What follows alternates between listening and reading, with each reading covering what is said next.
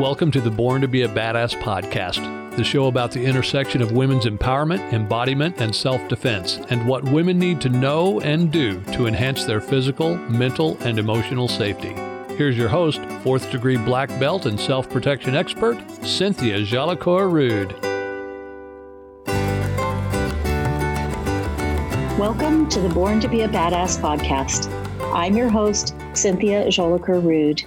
And today I am thrilled to bring on the show a woman that I have been waiting to interview for not a full year, but it feels like it. It's been a long time since we first talked about having her on the show, and I know that you're going to love it.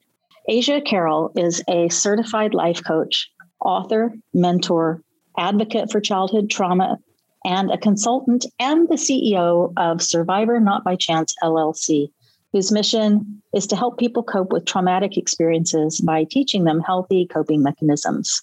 Asia has clients from across the globe with various backgrounds and experiences.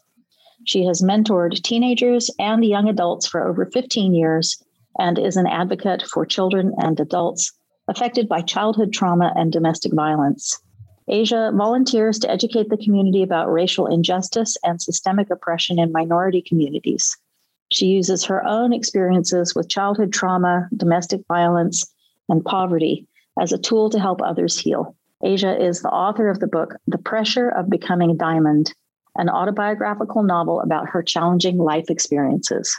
She has a bachelor's degree in business administration from the New Jersey Institute of Technology. Welcome to the show, Asia. Hi, thank you so much for having me, Cynthia. I'm super excited to be here. Me too. I think the anticipation has just made it even more exciting because I think we first were scheduled to talk back in October. So, hallelujah that I got it together and we can talk now. I'm so excited. Yes. well, I'm curious. I like to start with some sort of warm up questions. And I'm curious, like, what has been the biggest change in your life in this last year?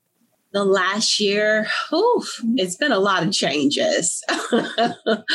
I would say the biggest change for me would be I've been getting noticed by people in my area based on some of the things that I do with my business. And so, like, if I go to the grocery store, you know, walking down the street, people will notice who I am. And that's something new to me. I'm not used to that. So I would say that's probably one of the biggest changes getting accustomed to strangers knowing who I am and I not know who they are. Is that an uncomfortable feeling sometimes, or, or does it generally just feel great? It's a mix of both. So I'm an ambivert. So I literally am an introvert and an extrovert at the same time. And so I get nervous sometimes around people that I don't know. It's just a part of who I am. Even though I do a lot of speaking engagements, I still get nervous at times. Understandable. I mean, my when you said that, my inner self defense coach radar went up. You know, like, oh, this this could be something we should talk about. yeah. but it is definitely a great feeling knowing that I am impacting people's lives, their children's lives. And some of the things that I'm doing is actually helping people. Well, yes, that's a great affirmation of the value of your work and you know visibility for that is a wonderful thing because i think often we're kind of unsung heroes, you know, mm-hmm. doing fabulous things and nobody knows about it. Mm-hmm. So I'm really, really happy to hear that because as our audience will hear, you are up to some pretty cool stuff. Thank and the work that you're doing is very important. So I'm, I'm really pleased to hear that you're getting some recognition for that now. And hopefully that's just the beginning of some more great exposure and opportunities. Thank you. It has actually led to quite a few different opportunities. This Friday, I'm speaking to an audience in the United Kingdom about domestic violence and overcoming childhood trauma. And so it's literally people are finding me from so many different avenues and ways. It's it's been amazing.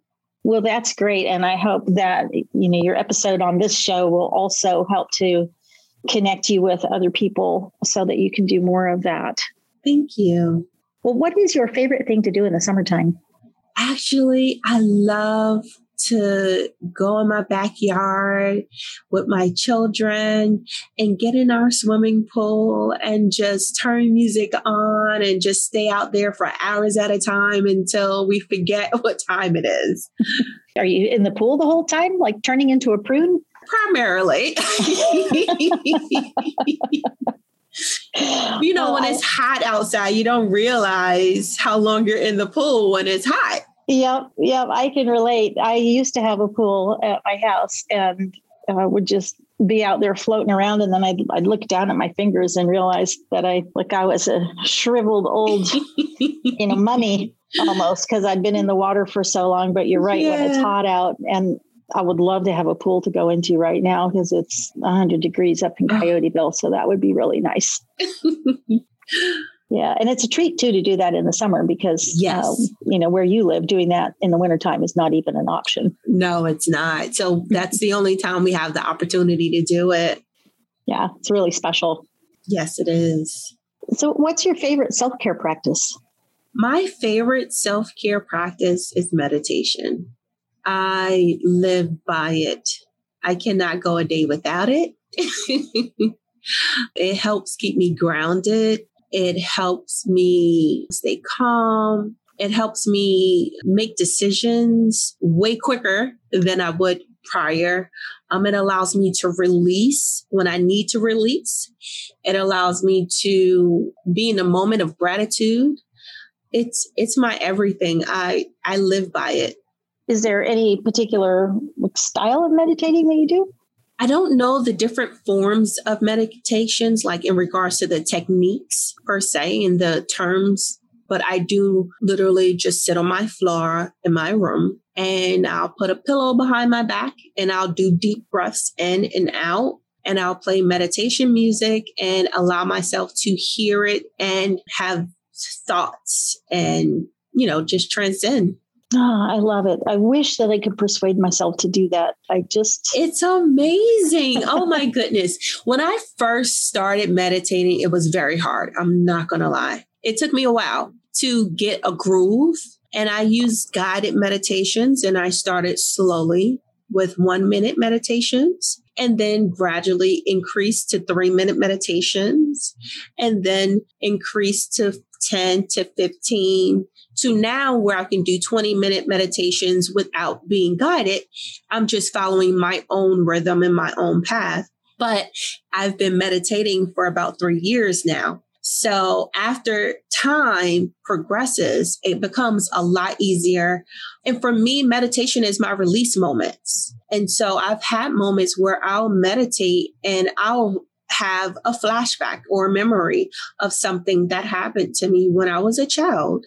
And I may feel emotional or I may feel an emotion about that moment that I'm triggered by. And I'll I will allow myself to be in that moment. I allow myself to feel in that moment.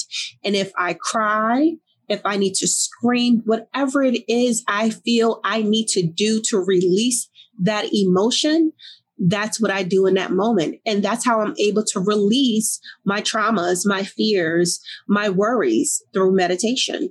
Oh, that's amazing. Thank you.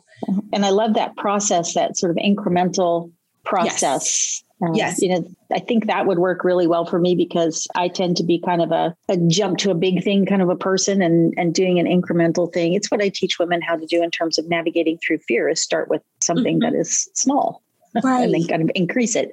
And yes. it never occurred to me to do that with meditation. Yes, uh, absolutely. I, I, encourage all of my clients to start off slowly because mm-hmm. with meditation, it's like you're literally going to drift. You're literally going to have moments where you're like, I'm meditating. Oh, no, I forgot. No, it's okay. I don't want to do this anymore. You may get bored. You may fall asleep. You know, anything can happen during meditation. So when you start off gradually, then you automatically progress to where you want to be. So, for example, when you have an infant, you start them off with milk or formula or breast milk. Slowly, you introduce table food with baby food that's pureed. It's not whole food. You start mm-hmm. off gradually introducing them to foods. And then slowly but surely, you introduce them to soft foods and then they progress to hard foods. Same thing goes for meditation.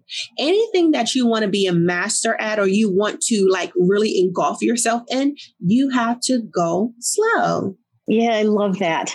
All right. Well, you've convinced me. I know I know that I do like guided meditations, but it never occurred to me that I could kind of use them as a bridge to being yes. able to just meditate on my own. So, mm-hmm. okay. Yeah. All right. I got it. I'm going to try it. I'm so glad I convinced you. Yay. Uh, well, you know, I know a lot of people who do meditate, and I always think, well, that's great for them, but it's not really something that suits me. But it sounds yeah. as though that's just my own brain creating a story that's not actually true. I thought the same thing. I'm like meditating. Uh, no, why would I want to do that? That's just sitting in the dark quiet. No, I can't do it. But honestly, it changed my life. Well, it really did. That powerful. It's definitely worth exploring. Yes, it is. Yeah. Well, what advice would you give to young women in their 20s that you wish you'd known when you were that age? I would definitely encourage a woman in her 20s to learn about meditation. Number one, because meditation can take you to so many different levels in your life. It teaches, it taught me so much about myself. It taught me about self care. It taught me about how I can release my stress, my traumas. And then once I was able to release, I was able to learn how to love myself and how to take care of myself. And so I would encourage any young woman in her early 20s, mid 20s, even us women who are mid- middle age and older find a way to get back to you. Find a way to give to you that you give to everyone else. Because then that'll allow you to be the best version of yourself. Oh, wow. That's really thought provoking and powerful. And, you know, just hearing you say, like, even to middle aged women or older, I'm sitting here going, you know, I still struggle with that. I still give more to other people than I'm willing to give to me. Yeah. Um, yeah it's, it's a huge change in focus right there. Yeah. And you know, the thing is, as women, our society pushes and forces us to take care of everyone else, every other being besides ourselves. We don't live in a society where we're taught self care. We don't live in a society where women are taught to be the priority or the focus. We're taught to do, help, defend, take care of everything and everyone else but us. Mm-hmm. Well, I'm hoping that the generation that is being brought up now is being brought up with a slightly different orientation. I hope so as well. Oh, I'm trying my best to do my part. I'll say that. You certainly are. well, can you tell me about your background? Like, where did you grow up? What was your early life and education like? Sure. So, I grew up in a city called Newark. It's N E W A R K. I say it differently because of my accent. but I grew up in Newark, New Jersey. And I was, I grew up in poverty, literally. We barely had food to eat some days. We were evicted often. We didn't have a stable home environment. I would say elementary school, I probably went to like 15 different schools because we moved so much. My mom was addicted to drugs and she was abused. It was a lot of domestic violence around me. I was involved in domestic violence with family members as a child. My biological father was nowhere to be found. And when he was found, it was not good. but for the most part, I did not have a good upbringing eventually I did end it up in something called the foster care system where I didn't live with my biological family. And, you know, when it was time for me to go to college after high school, I was so nervous. I just worked extremely hard, as hard as I could in school. I put all of my energy into reading books. I read a lot of autobiographies because with the autobiographies I read, like I Know Why the Caged Bird Sings, that showed me that life could be different, even though I was in foster care, and that life could be better than what it was for me. And so I held on to my faith. I held on to my purpose and my destiny because I knew at a young age I was not destined to be a statistic. And so I just did very well in school and I was able to manifest scholarships to college because I didn't have any family to like fill out the application and go to college, you know, like the uh, uh, financial aid packages and things like that. I didn't know how I was going to do it, but I was fortunate enough to have faith and I literally manifested over a hundred thousand dollars for scholarships for myself. And so today I don't have any student loans. I was able to do well and graduate. And I knew that was my ticket to success how on earth did you get through grade school, middle school, high school, and you know to the point where you could go to college if you were in such a terrible home environment and then not even in a home environment but in a foster care environment i mean i don't know what your foster family was like but i i have heard a lot of nightmare stories about you know kids in foster care and i don't imagine that there was a whole lot of encouragement and support for you through those years so I've had moments where I've had people come in and out of my life to support me, and I call them my angels. I call them my my people. my guidance counselor in high school is phenomenal. I am still in contact with her, and she was the first person that told me to share my story. She was the first person to tell me that I was going to be successful. I was going to go to college. I was going, like, she spoke life into me. I did have some support with some of my foster family at the time, but it would be support, then it would be no support. So it would be like one extreme or the other. And honestly, what drove me to be successful was I did not want to end up like my family. I had to be successful. I had to overcome everything. And I've always been a dreamer since I was a child. So I am an intuitive reader. And so I didn't know that I had that gift when I was a child. But when I was a child, I would have dreams about things and then it would happen in real life. So when that started happening, it would give me the opportunity to see that what I wanted, I could have one day I um, wanted to buy like a gift for one of my friends. I think I was in seventh, eighth grade. And she loved Mickey Mouse. And I couldn't find anything with Mickey Mouse on it. I went home, I fell asleep. I woke up the next morning and I remembered, and I still remember this dream to this day. I had a dream. I found some Mickey Mouse gloves, some Mickey Mouse, like all this, all these different things with Mickey Mouse on it. And after the dream, that next day, it was the same exact way my dream was. So that gave me hope like, wow, if I can dream something and it happens in real life, then that means I can have anything I want. I can actually get whatever it is that I want. I didn't know what manifestations were at that time, but I understood the power of wanting something and trying to make it come to me. And so that's what I did when it came to scholarships.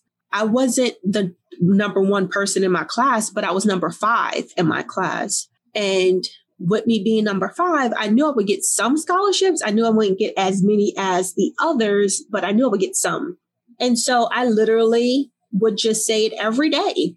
I'm going to get a full scholarship to college, all of my tuition paid, room and board paid, and all my books would be paid. And I said it every day until it happened and it, and it happened. That's amazing. Thank you. You know, when we first spoke back last summer, one of the things that you talked about was that growing up, you were in this environment where kids growing up, I guess girls and boys, were basically taught how to use the welfare system, how to maneuver around to get housing via Section 8, uh, you know, and, and that kind of thing. And, and you spoke about how the message really was how to stay in that atmosphere that you were born in. Mm-hmm. And what you're describing now is that you were a child who just knew that that was not for you, that you were yeah. not going to stay there. Yes, I absolutely knew. And not only that I know, but others around me knew it. The way that I speak is not the typical way people from Newark speak. and so I still have family members to this day who do not think the way that I speak is the way I should speak because of where I'm from. And so when I say that, I mean in regards to speaking correct English, in regards to pronunciating my words. I don't have the highest vocabulary as some people with, you know, huge degrees, but I stood out.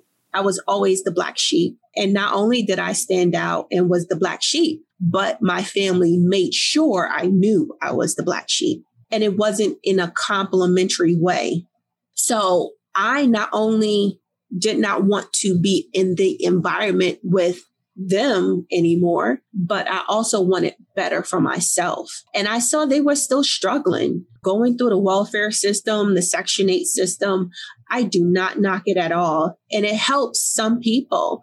But just because you're getting help does not mean you need to stay in that environment or in that situation. It's literally just a stepping stone to help assist, not to for you to permanently be enabled by that system.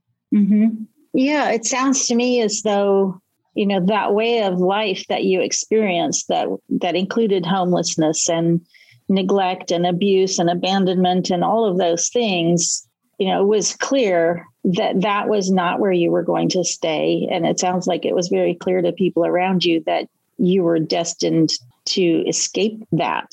Yes. Yes. And it's still evident and clear to a lot of my family members. They see me doing very well on social media. I have a lot of different speaking engagements, interviews. I'm doing a lot. And I still do consulting work for litigation claims. I do a lot. So with great responsibility, you know, comes a heavy load sometimes. Mm but I take it with strides. I'm grateful. I give gratitude.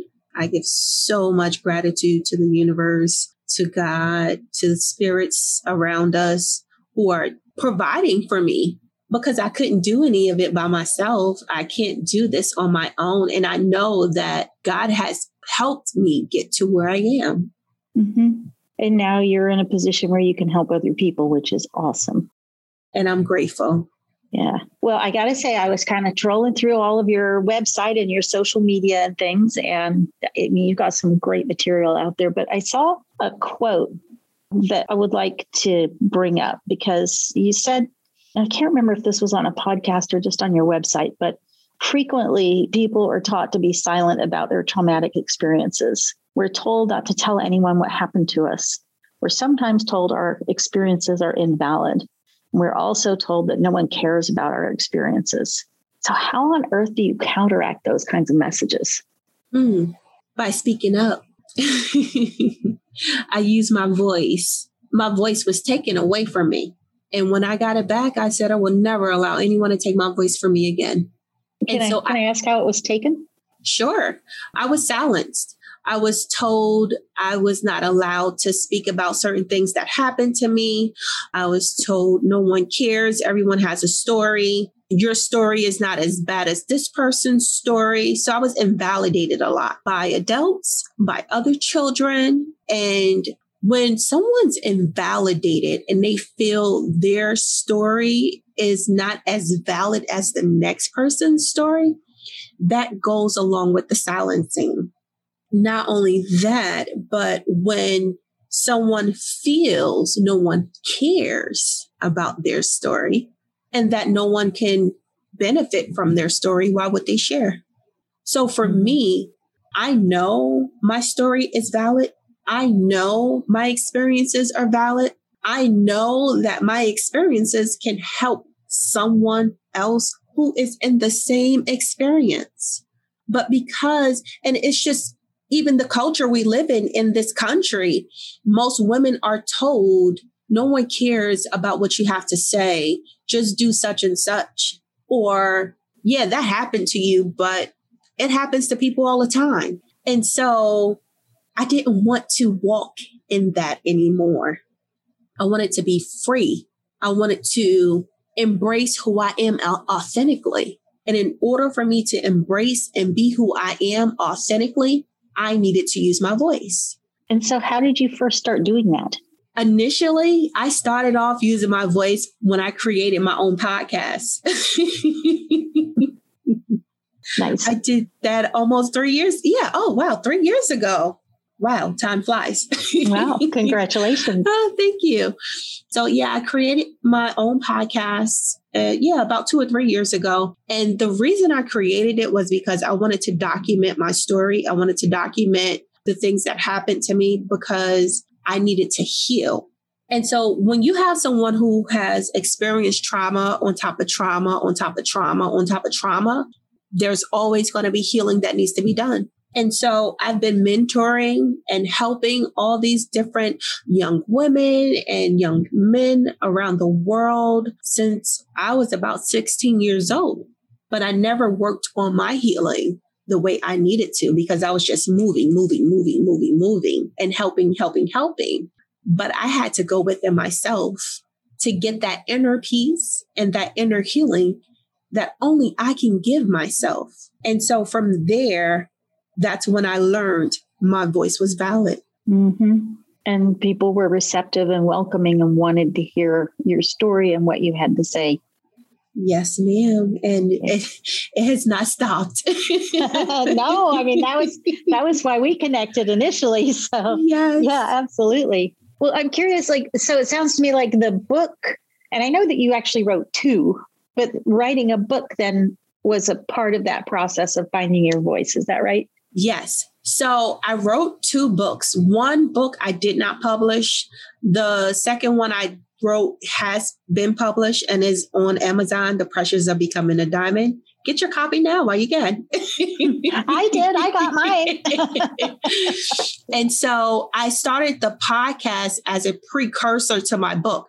I manifested it. And so anything I do in my life, I'm very intentional about it.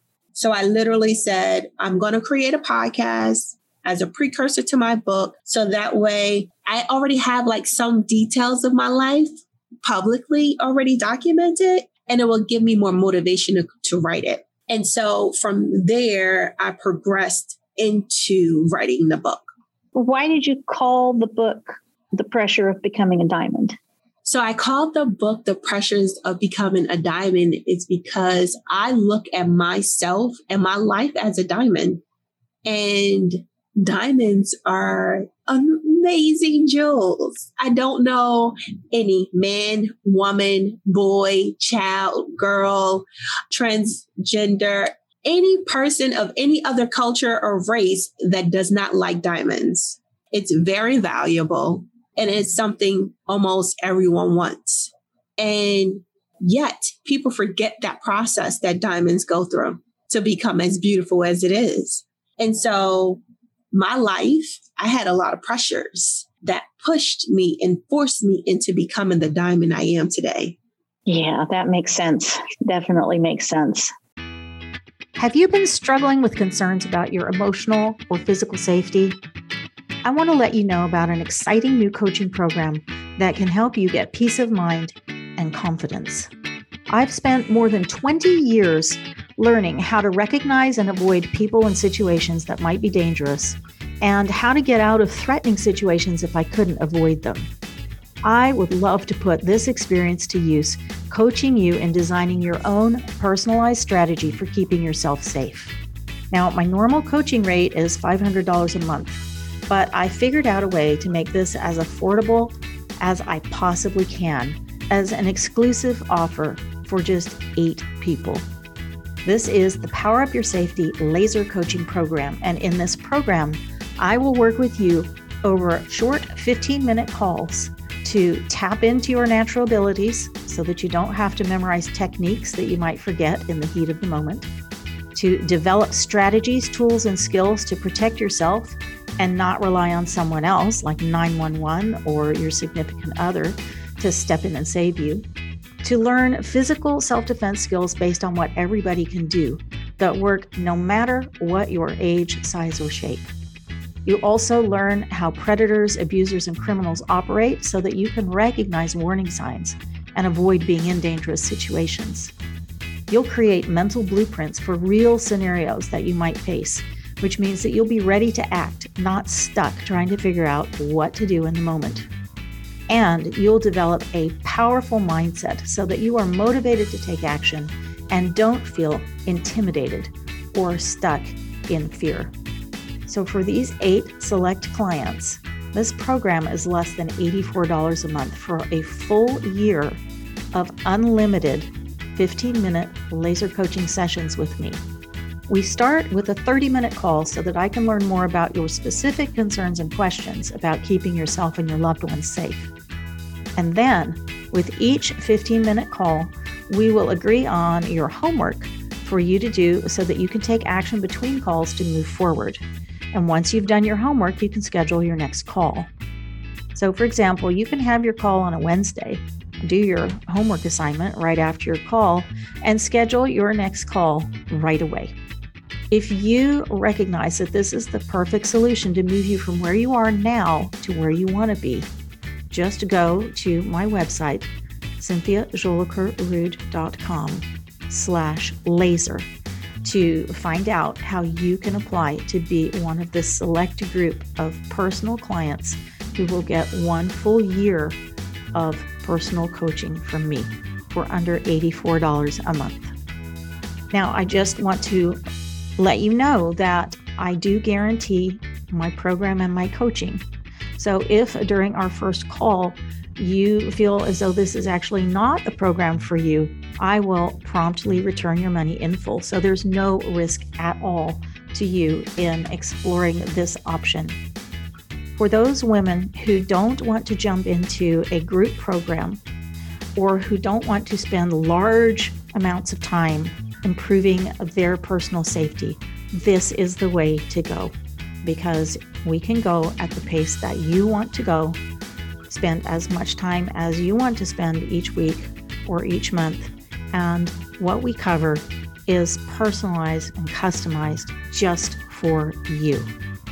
I'm so excited to be able to offer this solution for you to help you overcome your concerns about your safety and to finally get you some peace of mind, confidence, and freedom. And I'm thrilled to be able to offer it in a way that suits your schedule and can be customized to meet your specific needs. So if you're interested in becoming one of the select number of clients, go to cynthiajolicoeurrude.com slash laser and sign up today. You know, with what you're talking about with the pressures that create, I mean, basically turns like coal into diamonds, right? Yeah. Yeah. And I, I love that aspect of out of that beginning place that seems so, so dark and you know almost hopeless and yeah to to emerge and to transform into this it's not just that a diamond is a bright shiny object but it radiates. Mm-hmm. it radiates light everywhere. Yes. Um, so yeah i love that. And that seems to me to be very you. Thank you. Well tell me about the programs for young children that you have the ones that help them cope with trauma. Like how did you get into doing that? And like what can you share about how you help them and, and some of the kids that you've worked with Sure. So I created a program called Encouraging Young Champions. And this program is geared around meditation and it's geared around teaching the children healthy coping mechanisms. So we all face trauma. Every single person on this earth has had some traumatic experience but it's how we deal with those traumas when we encounter them. Some people have the tools and some don't. And so I felt that as my nine year old self, if I had the tools to deal with the traumas at an early age, I wouldn't have struggled with low self esteem as an adult. I wouldn't have struggled with people pleasing. It's so many different things that I would have been able to overcome with, I would have been able to overcome and not worry about other things that go behind trauma. So I basically help these young people learn how to release emotions. In our society, we're taught not to cry. It's not strong. It's weak, but it's the complete opposite. And so I teach them their emotions are valid. I teach them how to use these healthy coping mechanisms in regards to meditation, music, and other things with positive affirmations to build them up. And as I do that, it builds a connection with the students and they feel close to me and they feel that they can share things with me. And so I've spoken at so many different schools. And at every time I speak at a school, at the end, several students reach out to me privately on my social media or by email, you know, telling me their stories. And then from there, I'm able to guide them to the right connections with the guidance counselor or the principal or whoever to give them the proper treatment to help them learn to cope. So basically, the program was created as a result of me, my nine year old self, mm-hmm. wanting to have someone that I could relate to, that understood me, and that could help me be a better person. Well, I think for children who are living in homes where there is violence and abuse and where they are suffering trauma, eh, I'm sure there's a sense of shame wrapped around that and not wanting to tell anybody about it. Right. Yep. So hearing from you, you know, because you're very open and you're you're on the other side of it, I'm sure that really helps in terms of trust and rapport. Yes. How so for the ones who are still living in those homes though, how do you help them just continue to survive where they are until they can reach a point where they can leave like you did? So I teach them about positive affirmations. I teach them how to affirm themselves. I teach them how to meditate. When I said in the beginning that meditation saved my life and that it's essential in my life, it is. And so it's funny because initially some of the students would think that, oh, meditation, that's corny. like they weren't on board. And then after a while, they're like, you know, Miss Asia, you know, I, I had this situation and I just meditated and I, I did my deep breathing and I felt so much better. Mm-hmm. And just hearing that from a young child, I'm like, if all of these children can be exposed to these techniques in school mm-hmm. because all parents aren't very informed when it comes to meditation. It is scientifically proven that meditation not only helps you emotionally, but it helps you with your brain waves and the way you process information. It helps your cognitive skills get stronger. Your creativity comes out. It's so many benefits when it comes to meditation. And so helping young children feel, realize how they can release their emotions in these spaces, despite what's happening around them, it allows them to feel empowered and the more they feel empowered, the more they can increase their self esteem and connect with their higher selves. What I love about what you're saying is, and this is really helping children tap into their own inner resources, and it's giving them practices that they can do on their own. Like nobody can really keep them from doing this. Right. You know, they can't say, well, you are not allowed to meditate because how right. on earth would anybody really know? Right. And the thing is, it's something that can be done silently. No one doesn't even have to know that you're meditating. Mm-hmm. You can literally be sitting with your eyes open, doing deep breaths in and out and meditating, and no one will even know. I don't know who will listen to this podcast, but someone may be in their office space listening to this podcast and they may be going through stress at work from all these different people attacking them. Sit in your little space in your cubicle. Do your deep breaths in and deep breaths out. Deep breaths in and deep breaths out. And when I tell you, you will feel the heaviness release off of you. You absolutely will. Yeah, I love that. Something else I want to ask you about is I remember like way back when we first spoke, you talked about helping boys and girls rechannel their anger so that they don't end up in prison or in a psych ward. And, you know, I would think that other than shame, anger is probably, I think anger and fear are probably the two other emotions that come up that kids don't really have tools to navigate through and manage. So, can you talk a little bit about what you teach them in terms of, of anger? Sure. So, when it comes to anger, meditation is key again. And I also teach them positive affirmations. So, once they release their anger through meditation, then they will reaffirm themselves to build themselves back up once they've released that anger. I also teach them healthy ways of releasing anger. It's quite a few different things that you can do, release anger healthy. But one thing that I always teach each student is that their anger is valid. And validating their anger is just going to make them more angry. Mm-hmm. And this can go for adults as well. When you're upset, more than likely you have a reason to be upset and it is valid. Embrace it, feel it. As you embrace it and you feel it, now guess what? Release it. The problem with anger is that we're taught not to be angry. We're not taught to embrace it, to feel it, and then release it. That's how you move forward in life. And so a lot of students don't know how to do that. They don't know that anger is okay.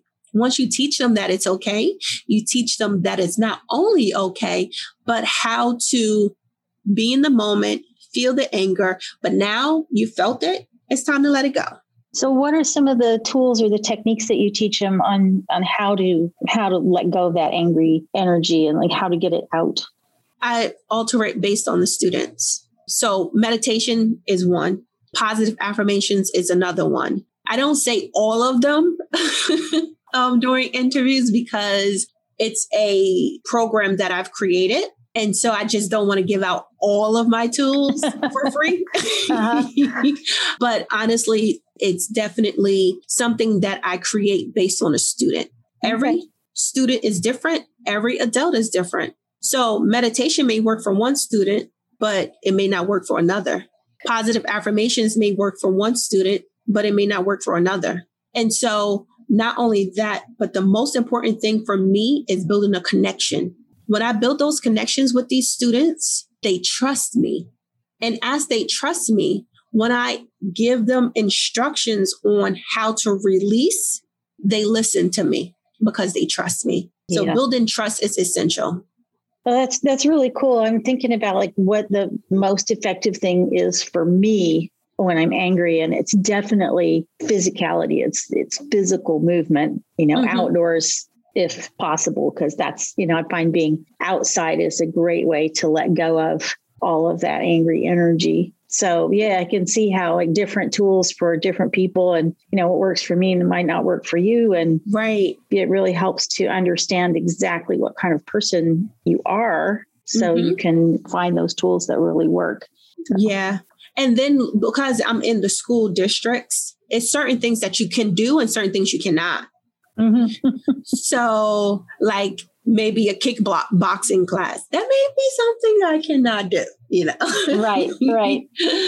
Funny you should mention that because I love to go out and hit things when I'm upset. So, yeah, everyone handles anger differently.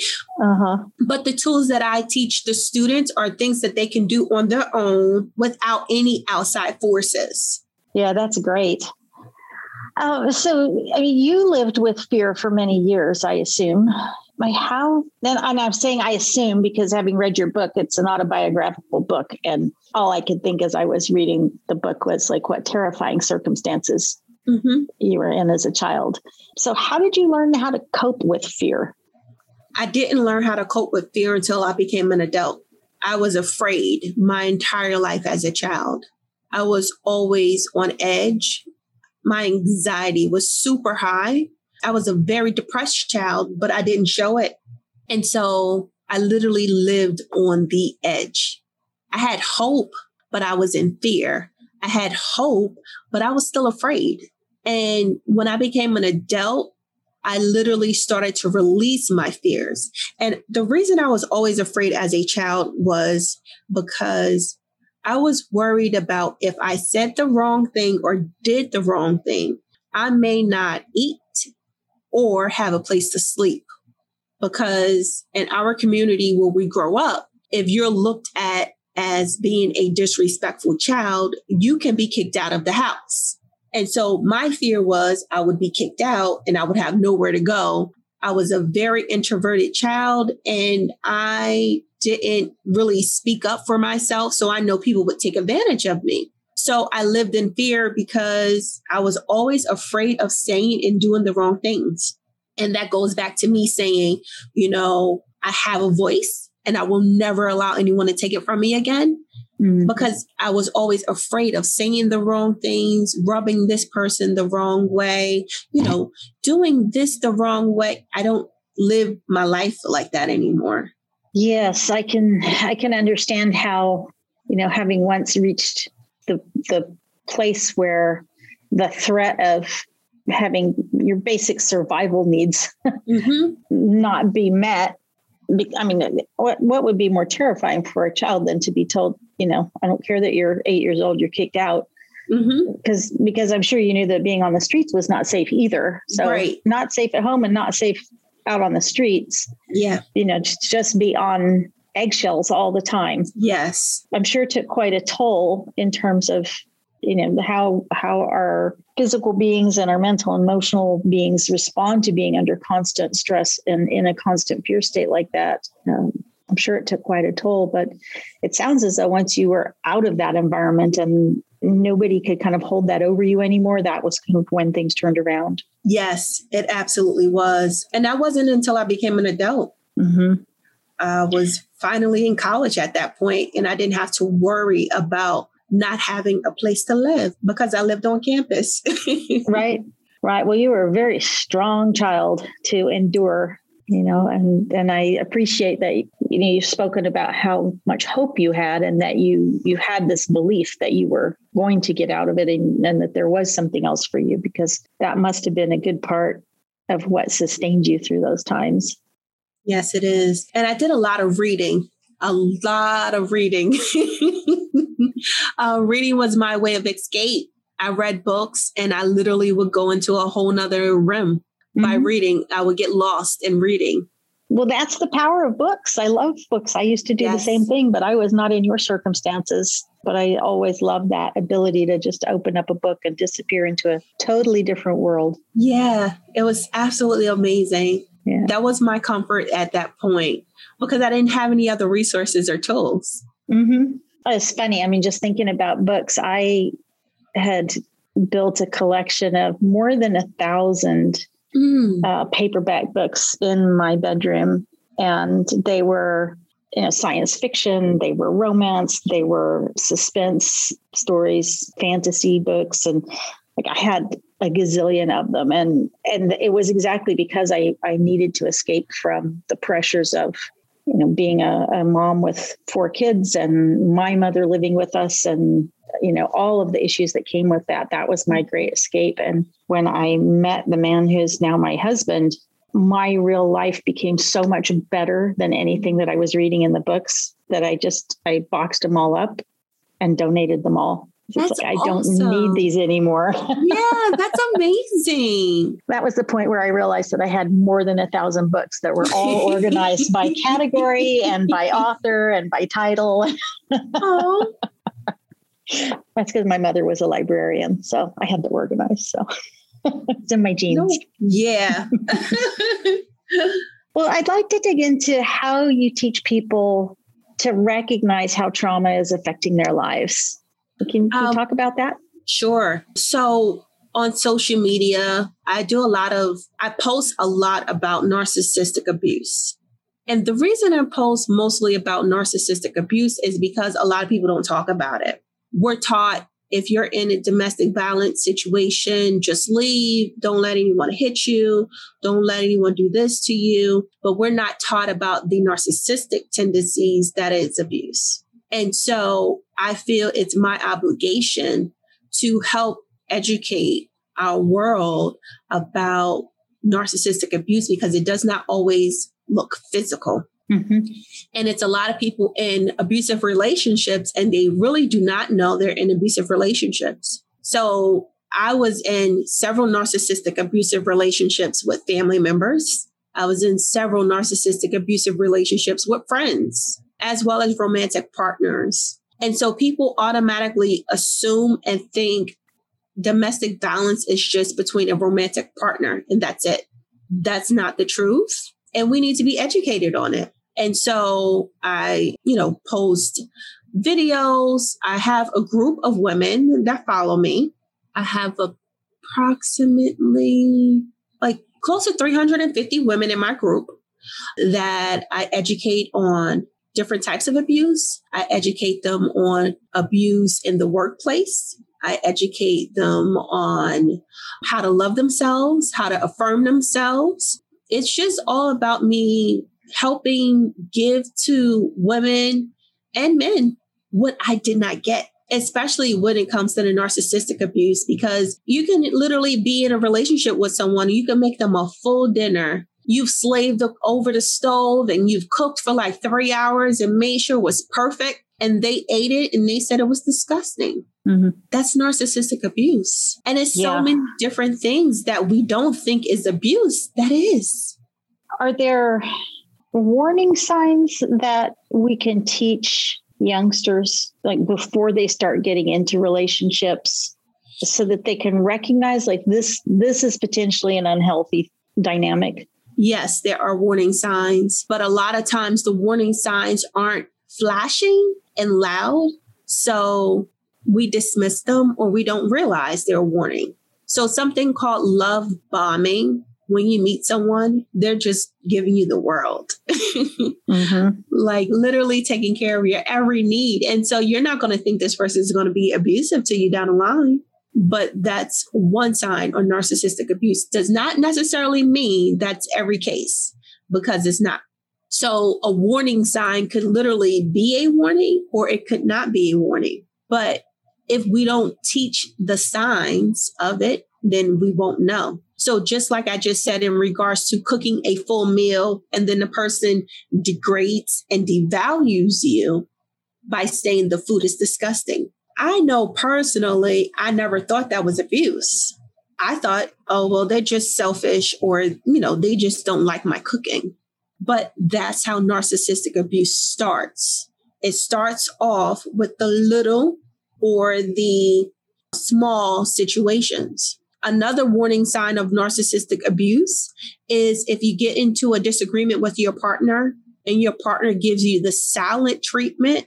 I'm not talking about, oh, for a couple of hours or, you know, they just need time to release. I'm talking about for days to weeks.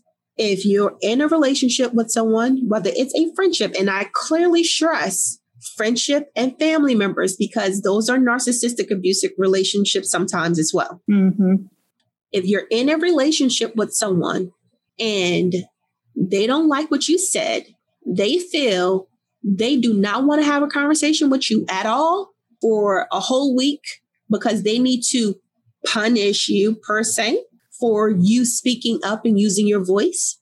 That is a narcissistic abusive relationship. Mm-hmm.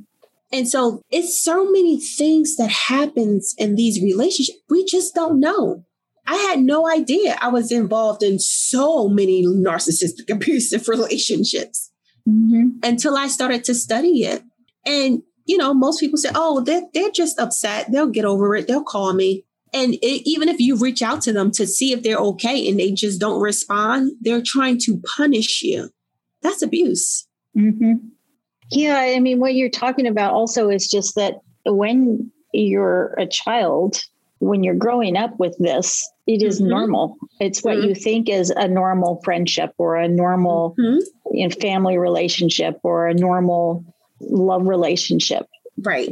and nobody really tells you, mm-hmm. well, hey, hang on a minute. That's actually not healthy. That's abusive. And so that's why the work that you're doing is so powerful because you are now a voice who is getting out there saying, hey, let's talk about this.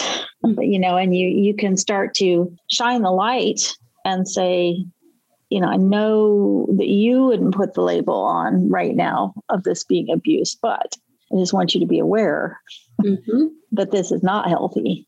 Right. it is damaging you and it is causing you to, you know, change your behavior so that you don't incur a consequence. Mm-hmm. Yes. You know, so, yeah. So, so one of the aspects of domestic violence that isn't talked about very much is how it impacts children. Yes. Can you talk a little bit about how it affects children and like what we can do to help? Absolutely. Domestic violence affect children tremendously. And it's so unfortunate because a lot of children don't get help for the traumas that they experience as a result of domestic violence in their homes. And the problem is people think domestic violence is a socio-economic problem, and it's not. Domestic violence happens at any socio-economic level, any demographic, any race, any culture, any relationship, whether it's a single family home or a multi-family home, multi-parents, it happens so often, so many ways. And what people do not realize is that the children are internalizing what's going on. You may think they don't hear you. They do. You may think they do not see the offness between the parents in the home. They understand. And many of those students and children become either very introverted or very extroverted, and they have no balance. A lot of children who experience domestic violence in the home become narcissists as well. They blame everyone for their faults. They blame everyone for things that's happened to them because that's what they witnessed growing up. And so, any relationship you have and you have children, be very careful what they witness. Even if you don't say anything, body language is a language. Children can pick up on energies. Children are so innocent, they can see things that adults don't see. So I think it's very essential, in my opinion, to have children in counseling. I've had both of my children in counseling at different par- parts of their lives because anytime there's a separation, say if two parents separate, that child is going through a separation as well. And so prior to that separation, that child may have witnessed some things in that household that affected them internally. And many children think it's their fault. They're ashamed. They don't want to talk about it and they try to move forward, but it comes out in other ways. It can come out in a way of, of self harming, self mutilation, so many different things. And so it's very essential that you have constant conversations with your children, not just about how they feel about school, but how they feel about home. Ask them, do you love being home? Do you like being home? Do you feel at peace at home? When you ask those questions, be prepared to hear anything. And if they tell you something you don't want to hear, listen, because that is their way of crying out for help. And if you don't help them in that moment, they may never ask for help again. Mm-hmm. It's, that's really helpful to understand that and you know, to to recognize that know, children really do need as much support mm-hmm. in recovering from that kind of trauma, even if it wasn't specifically directed at them. Mm-hmm. The fact that they're living in that environment, right, you know, means that they are taking it in on many different levels. And mm-hmm. I think what you spoke to about how that can lead to in choosing paths and, and having behaviors later on that lead them into situations that are also, you know, where they're the abuser. You know, it really it's another reason why early intervention and support can make such a difference. Yes, I agree. Yeah. Well, what is the most common challenge that women are dealing with when they come to work with you? Loving themselves, having self esteem. Most women are torn down by society in regards to television. Most women are torn down by society in regards to social media, the image, the way they need to look, how they should walk, how they should be, not being able to authentically be themselves. And it's so unfortunate we live in this world because this happens all over the world. Literally, I've spoken to people in so many different countries that deal with the issues of weight, self esteem. It's literally a worldwide issue, and we need help. So, is there like one thing that you can share on how a woman can start to get in touch with and rebuild her sense of worth or sense of value? So, if you're not into meditations, as you can see, I'm a big meditation component. I'm gonna hype meditations up all all day. if you're not into meditation, I would say positive affirmations. Tell yourself you love yourself every day. When you wake up in the morning, if no one tells you they love you, you're telling yourself. You have to fill your own cup. We can't wait for others to fill our cups. Because if we continue to wait for others to fill our cups, our cups may never may never be filled. But if we fill our own cups, can no one come in and take anything out of that cup they did not put in? Oh, I love that. I love that. That's great. Well, hard to believe we've been talking for an hour already. I know. uh, and I actually I have a boatload more questions, but I don't want to uh, I don't want to extend this for too terribly long. You're fine. So I have another question for you, and sure. then we'll wrap it up. So, how do you think that women can develop their own personal power and courage? Learning themselves. I learned my power through meditation and affirming myself. I learned my power by addressing my traumas as well. When you address your traumas, and you address your past and do something called shadow work, inner child healing, it allows you to free up space, not only in your heart, in your soul, but in your mind. And then that allows you the ability to be creative even more than you were prior. We all have layers of trauma. And if you think about, normally I can visually show you an analogy of how I do the trauma theory that I have. Mm-hmm. I'm trying to think. Oh, okay. I have I have a great one. Uh, so the analogy I'm going to use is say if anyone ever made lasagna, everyone knows lasagna has layers you some people put noodles on the bottom then they put sauce with meat and then they'll put cheese then they'll put veggies whatever however you do it. But there are multiple layers of that lasagna. And look at trauma like the multiple layers of lasagna. And that lasagna's pan is filled all the way to the top. Once you pull back the first layer of noodles then there's going to probably be like say veggies underneath that layer of noodles. That's a second trauma. Once you've removed the layers of the, the veggies, then there's probably going to be layers of cheese. Remove that. Then once you remove that, it's going to be layers of sauce and meat. Remove that. Underneath that is going to be layers of noodles. And then the cycle starts over and over and over again until it's literally the pan is empty. And so when we're addressing our traumas, we're pulling back layers as we're pulling back layers, we start to feel better. We start to get a little bit of relief. You ever ran five miles? Well, I haven't, but mm-hmm. someone runs five miles, or if they're running for a mar- marathon and they're running to get to that end to like get their award, that last bit is always the hardest. That last stretch is always the hardest. But you keep pushing because you have an end goal you want to win. You want to get to the finish line. And so when you're pulling back the layers, when it comes to your traumas, think about that lasagna. You're pulling back all of those layers. Now, in the midst of pulling those layers back, it's not going to be easy. Some of the cheese is going to be stuck to the meat. Some of the, the meat is going to be stuck to the veggies. Some of the pasta is going to be stuck. It's going to be mixed in. But as you continually work on it and you keep pulling it back, keep pulling it back, keep addressing those traumas, you will feel better. You will get better.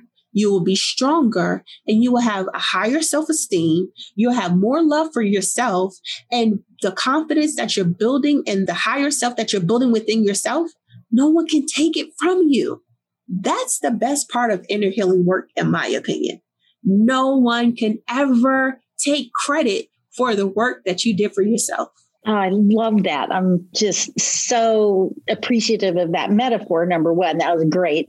Thank you. but also, you know, you're right. Like doing that inner work, that's you doing the work. Nobody else can do it for you. Mm-hmm. And once you do, you have all the benefits of having done it. Yes. And one thing I love is that the clients that I have, once I give them the tools and they're able to apply those tools, they're literally self sufficient. Excuse me. Mm-hmm. A lot of people think when you go to a life coach or when you go to counseling, it's a permanent situation. You have to do it for the rest of your life. Some situations are like that. The program that I've created, I teach my clients how to be self sufficient. Why do I do that? Number one, I cannot always be there. Number two, they have to depend on themselves to have that confidence to make the next steps and make the right decisions for your their next journey. Yeah, that makes so much sense. And and I can definitely relate to that because, you know, for me when I work with people, I, I don't want to create a dependency where they feel like they're not going to be able to make choices or decisions and they're not going to be safe and they're, you know, somehow at a disadvantage if I'm not also right there. Right. The whole point is to own it yourself. Right. And, you know, the work that you're doing is very similar to the work that I'm doing because it's about really tapping into your own inner strength, your inner resources, and mm-hmm. having that sense of self worth. I mean, for me, women who don't think that they'll take action to protect themselves if they need to, often it comes because they don't believe in themselves. Right. Whereas like they would leap into action instantly if it was a child, you know, mm-hmm. their child or, you know, their mother or, you know, somebody that they cared about. And it's like valuing themselves and tapping mm-hmm. into that, their own sense of self-worth, just fundamental. So yeah. I just, I love what you're doing. And, and I'm sure that when people work with you, it is a truly transformational experience. Yes, I'm so grateful. I literally send so much gratitude to the universe, to God, because I know what it feels like to be in these individual shoes, literally. I, not every situation I can relate to, but in some form, in some fashion, I can. And I, all I do literally is just share my experiences along with the tools that I've learned when I became certified with real life experiences people don't want to be sugarcoated anymore. No one wants to deal with the BS, I'll say, sugar coated. Mm-hmm. mm-hmm. We're not playing games anymore. People want authentic people around them and they want to see real work, real results, real value. Yeah, amen to that. Well, Asia, this has been an absolute delight. I am so glad that we were finally able to get on this call and, and record this interview because it has been a long time coming and I have just loved every minute of it. Thank you so much for coming no, on the show. Thank you so much for having me. This was definitely a pleasure. I'm truly, truly appreciative for you having me on the show. And I, I send so much peace, blessings, and gratitude to you and your business, your followers, your listeners, every person that is involved with your business, because I know they're getting great value. No, I appreciate that so much. Thank you, Asia. You're welcome. Before we wrap it up, can you share how people can find you? Absolutely. So, my business name is Survivor Not by Chance. You can find me on Facebook, Twitter, YouTube, Instagram, and everything is Survivor Not by Chance. The only difference is Twitter is Nikki, is N I C K I J Survivor. And my website is survivornotbychance.com. My book, The Pressures of Becoming a Diamond, is available on Amazon. I have reviews on there as well, and you can see I'm grateful, sending gratitude again. I have quite a few reviews that are great reviews um, about the book. So if you're interested, you can definitely grab a copy on Amazon. Oh, that's great. And I'll have all of those links, including the one to your book, in the show notes so that people can find those very easily. Thank you. Well, thank you so much, Asia Carol. It's been a tremendous honor to have you on the show. Thank you so much. I'm super, super grateful, sending gratitude. This is the Born to Be a Badass podcast. Stay safe and be a badass. You've been listening to the Born to Be a Badass podcast, the groundbreaking show that shines the light on women, violence and safety, life after trauma, and how to build personal power and courage. Be sure to subscribe so that you don't miss a single episode and share it with your friends, family members, and colleagues. And while you're at it, please leave a rating and review that will help our show reach more women around the world. Tune in regularly for more exciting conversations full of insights and wisdom you won't hear anywhere else. And until next time, embrace your inner badass.